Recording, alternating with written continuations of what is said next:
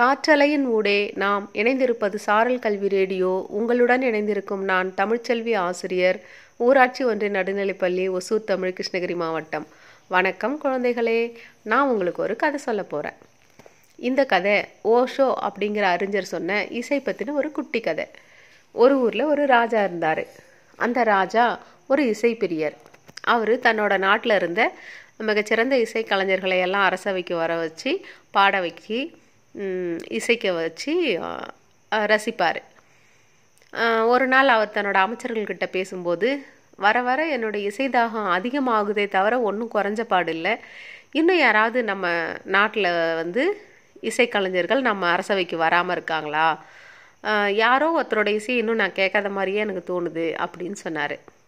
அப்போது அந்த அதில் ஒரு அமைச்சர் சொன்னார் அரசே ஒருத்தர் இருக்கார் அவர் இன்னும் நம்ம அரசவைக்கு வரல. ஆனால் அவர் சொல்கிற கண்டிஷன் ரொம்ப பயங்கரமாக இருக்குது அதனால தான் நாங்கள் அவரை வர வைக்கல அப்படின்னு சொன்னார். உடனே ராஜா அப்படியா? அவரை கூப்பிடுங்க. என்ன கண்டிஷன் போடுறாரு பார்ப்போம் அப்படின்னாரு. அந்த இசை மேதை அரசவைக்கு வர வைக்கப்பட்டார். ராஜா வந்து அவர்கிட்ட கேட்டார் உங்கள் கண்டிஷன் என்ன? சொல்லுங்கன்ட்டு. அதுக்கு அந்த இசை மேதை சொன்னார் நான் யாழை மீட்டும் போது அதை கேட்குறவங்க தன்னோட உடல் அசைவுகளை வந்து வெளிப்படுத்தக்கூடாது. அதாவது தலையை ஆட்டுறது விரல்களால் தாளம் போடுறது கால்களால் தரையை தட்டுறது இப்படிலாம் எதுவும் செய்யக்கூடாது. அப்படி யாராவது செஞ்சாங்கன்னா அப்படி செய்கிறவங்களோட உடல் உறுப்புகளை வந்து அகற்றிடணும். இதான் என்னோட கண்டிஷன் அப்படின்னு சொன்னார். இது கேட்டு ராஜாவே ஒரு நிமிஷம் திகைச்சு போயிட்டார். இருந்தாலும் அடுத்த நாள் வந்து ஊரில் அறிவிப்பு பண்ணாங்க.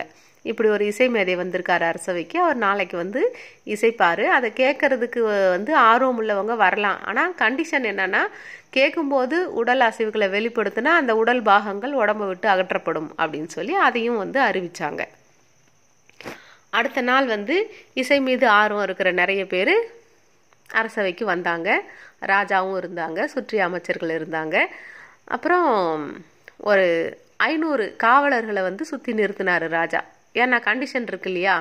யாராவது தலையவோ இல்லை விரல்களையோ ஆட்டி தாளம் போட்டாங்கன்னா வந்து அவங்கள வந்து உடல் உறுப்புகளை வந்து அகற்றணும் அப்படின்ட்டு.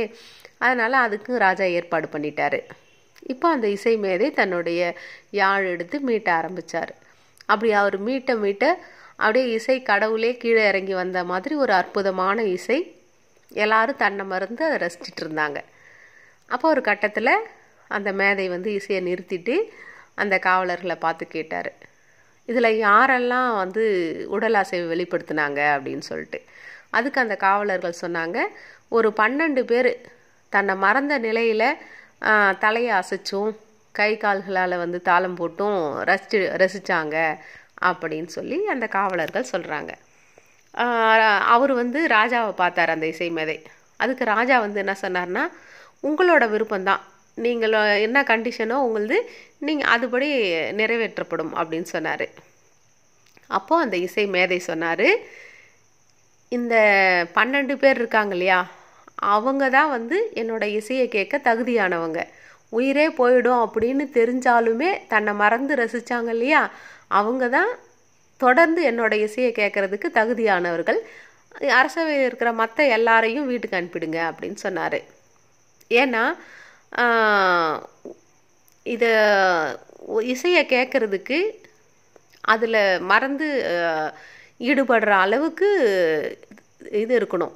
ஈடுபாடு இருக்கணும். அப்படி இல்லைன்னா அவங்க முன்னாடி வாசிக்கிறது தனக்கு அவமானம் அப்படின்னு சொல்லி அந்த இசை மேதை சொன்னார்.